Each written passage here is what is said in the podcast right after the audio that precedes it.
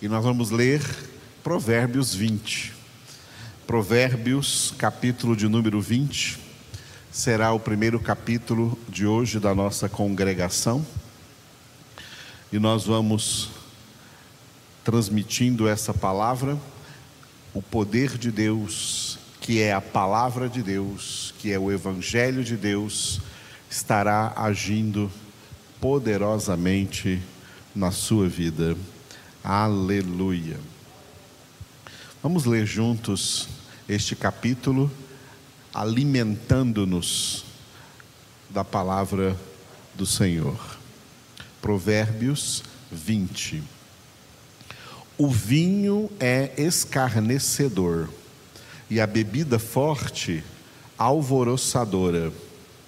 Todo aquele que por eles é vencido não é sábio. Como o bramido do leão é o terror do rei. O que lhe provoca a ira peca contra a sua própria vida. Honroso é para o homem o desviar-se de contendas, mas todo insensato se mete em rixas. O preguiçoso não lavra por causa do inverno, pelo que não cega, na cega procura e nada encontra. Como águas profundas são os propósitos do coração do homem, mas o homem de inteligência sabe descobri-los. Muitos proclamam a sua própria benignidade, mas o homem fidedigno, quem o achará? O justo anda na sua integridade Felizes lhe são os filhos depois dele. Assentando-se o rei no trono do juízo, com os seus olhos dissipa todo o mal. Quem pode dizer: Purifiquei o meu coração, limpo estou do meu pecado? Dois pesos e duas medidas, uns e outras são abomináveis ao Senhor. Até a criança se dá a conhecer pelas suas ações, se o que faz é puro e reto. O ouvido que ouve e o olho que vê, o Senhor os fez, tanto um como o outro. Não ames o sono, para que não empobreças. Abre os olhos e te fartarás do teu próprio pão. Nada vale, nada vale, diz o comprador mas indo-se então se gaba. Há ouro e abundância de pérolas, mas os lábios instruídos são joia preciosa. Tome-se a roupa àquele que fica fiador por outrem, e por penhor àquele que se obriga por estrangeiros. Suave é ao homem o pão ganho por fraude, mas depois a sua boca se encherá de pedrinhas de areia. Os planos, mediante os conselhos, têm bom êxito. Faze a guerra com prudência. O mexeriqueiro revela o segredo, portanto, não te metas com quem muito abre os lábios. A quem amaldiçoa seu pai ou a sua mãe, apagar-se-lhe-á a lâmpada nas mais densas trevas. A posse antecipada de uma herança, no fim, não será abençoada. Não digas, vingar-me-ei do mal. Espera pelo Senhor e ele te livrará. Dois pesos são coisa abominável ao Senhor, e balança enganosa não é boa. Os passos do homem são dirigidos pelo Senhor como, pois, poderá o homem entender o seu caminho? Laço é para o homem dizer, o dizer precipitadamente é santo, e só refletir depois de fazer o voto. O rei sábio joeira os perversos e faz passar sobre eles a roda. O espírito do homem é a lâmpada do Senhor a qual esquadrinha todo o mais íntimo do corpo. Amor e fidelidade preservam o rei, e com benignidade sustém ele o seu trono. O ornato dos jovens é a sua força, e a beleza dos velhos as suas cãs. Os vergões das feridas purificam do mal, e os açoites o mais íntimo do corpo. Glória a Deus. Louvamos ao Senhor por cada um destes 30 provérbios deste capítulo de número 20. E eu gostaria de compartilhar nessa manhã o versículo de número 9. Quem pode dizer: Purifiquei o meu coração, limpo estou do meu pecado? Repetindo, quem pode dizer: Purifiquei o meu coração, limpo estou do meu pecado?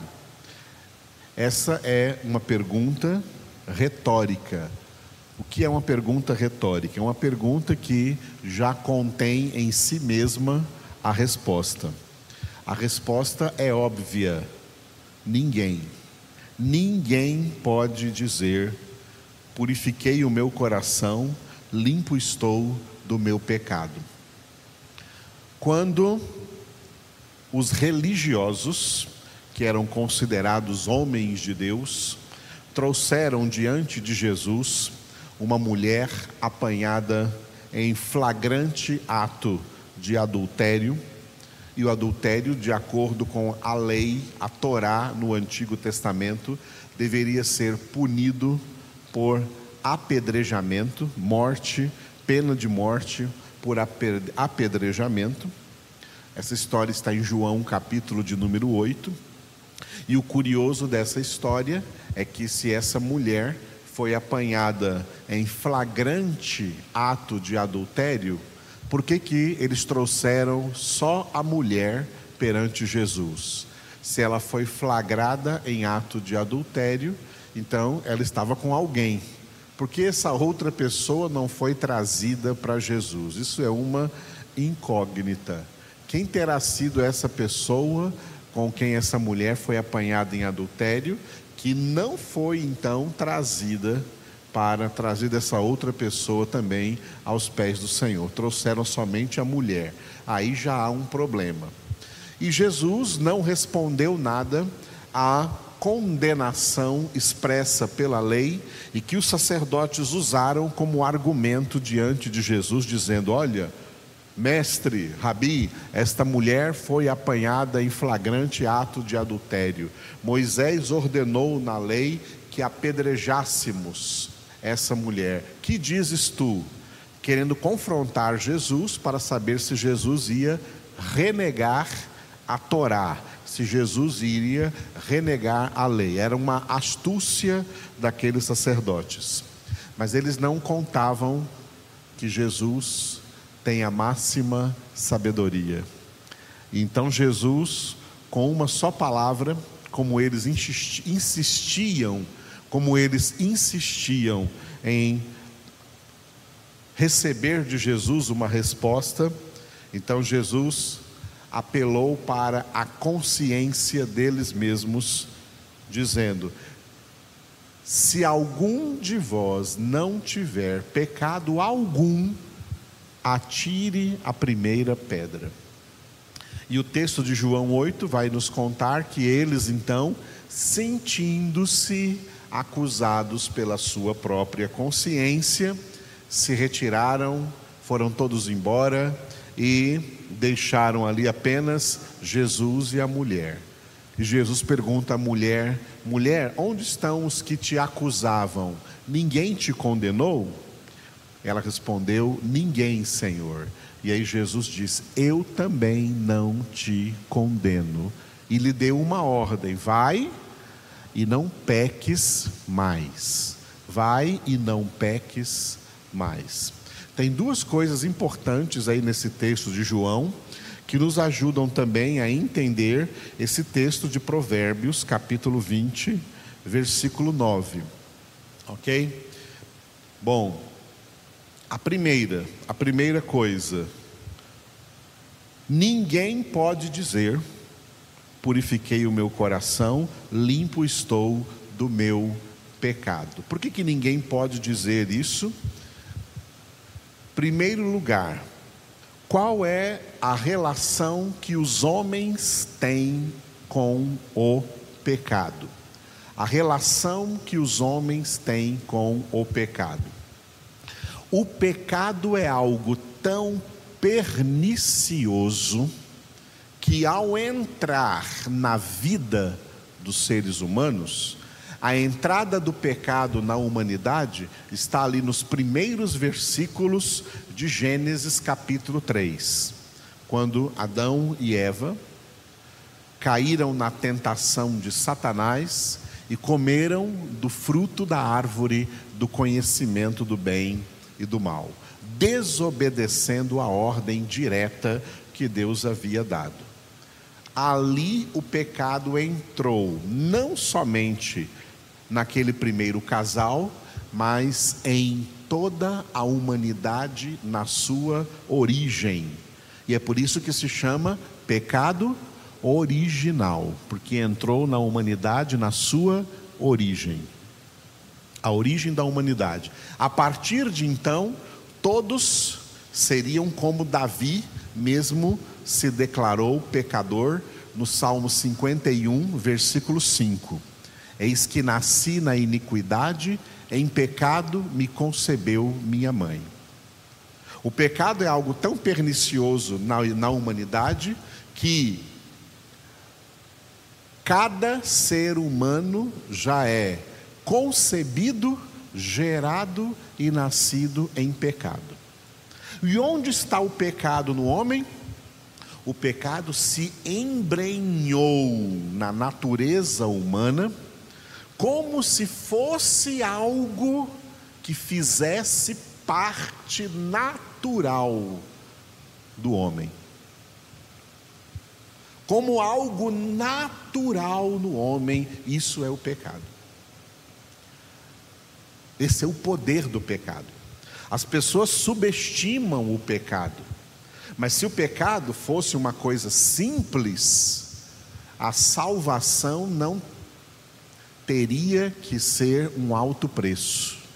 O alto preço da salvação mostra quão grande também, quão terrível e quão pernicioso é o pecado. Mas graças a Deus, né? Romanos 5:20, onde abundou o pecado, superabundou a graça. Aleluia. Mas voltando então ao pecado, o pecado entrou na intimidade do ser humano, fazendo parte da intimidade do ser humano. Só que o pecado é tão perverso que o ser humano sem Deus, ele vai cauterizando a sua consciência até perder completamente uma coisa que se chama o senso do pecado. O pecado está dentro deles, grudado na alma de todos os homens, mas eles não sentem isso mais. Eles já se acostumaram tanto com o pecado que se tornou algo para eles tão natural, tão normal, que simplesmente na cabeça deles deixou de ser pecado é algo normal. E se alguém falar para eles que eles são pecadores, eles vão se ofender e dizer assim: que nada, não sou pecador coisa nenhuma, eu sou uma pessoa muito boa. Porque os homens não têm mais o senso do pecado. Porque o pecado já agiu neles de tal maneira que a consciência deles foi cauterizada e tudo se tornou normal e eles querem que todo mundo veja o pecado deles como algo normal e não como pecado e não como coisa errada. Agora, quando um desses pecadores é alcançado pela graça da salvação, pela obra de Deus, a primeira coisa que acontece neles, no, na, no ato da sua conversão É o que Jesus disse em João 16, 8. O Espírito Santo entra neles e convence de pecado. Só o Espírito Santo convence o homem de pecado. O homem não convence a si mesmo de pecado e nenhum homem convence a outro homem de pecado. Só o Espírito Santo convence alguém de pecado.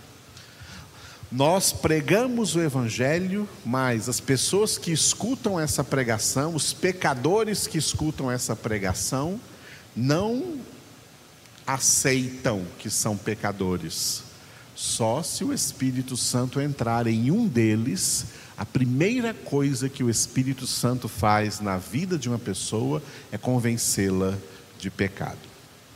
E essa pessoa, então, convencida de pecado, ela é quebrantada diante de Deus, então ela é levada, é movida pelo próprio Espírito a se humilhar diante de Deus, a confessar o seu pecado, e a partir de então, ela é livre de uma coisa, ela é livre da condenação, ela é livre do estado de pecado, mas ela ainda não é livre da natureza pecaminosa que continua dentro dela, para que de agora em diante, a partir da sua conversão, ela siga no processo de santificação, sem a qual ninguém verá o Senhor. Por que nós precisamos de santificação? Porque o nosso coração ainda não está purificado, porque nós ainda não estamos completamente limpos do pecado. O pecado está em nós. Mesmo que nós não pratiquemos, essa é a segunda coisa lá do João 8. Jesus disse para a mulher: Vai não peques mais, não pratique mais o pecado. O fato de não praticar o pecado não significa que já está com o coração puro e que já está limpo do pecado. Significa que o pecado ainda está lá dentro. Você só não está praticando, graças a Deus, e não deve praticar mesmo. Mas ainda precisa de santificação, porque ele está lá dentro. E a santificação é luta contra o pecado para o resto da vida. Por isso, Hebreus 12, 4. Na vossa luta contra o pecado, ainda não tendes resistido até o sangue. Por isso, é muito importante essa nossa meditação no Provérbios, capítulo 20, versículo 9. Quem pode dizer, purifiquei o meu coração, limpo estou do meu pecado?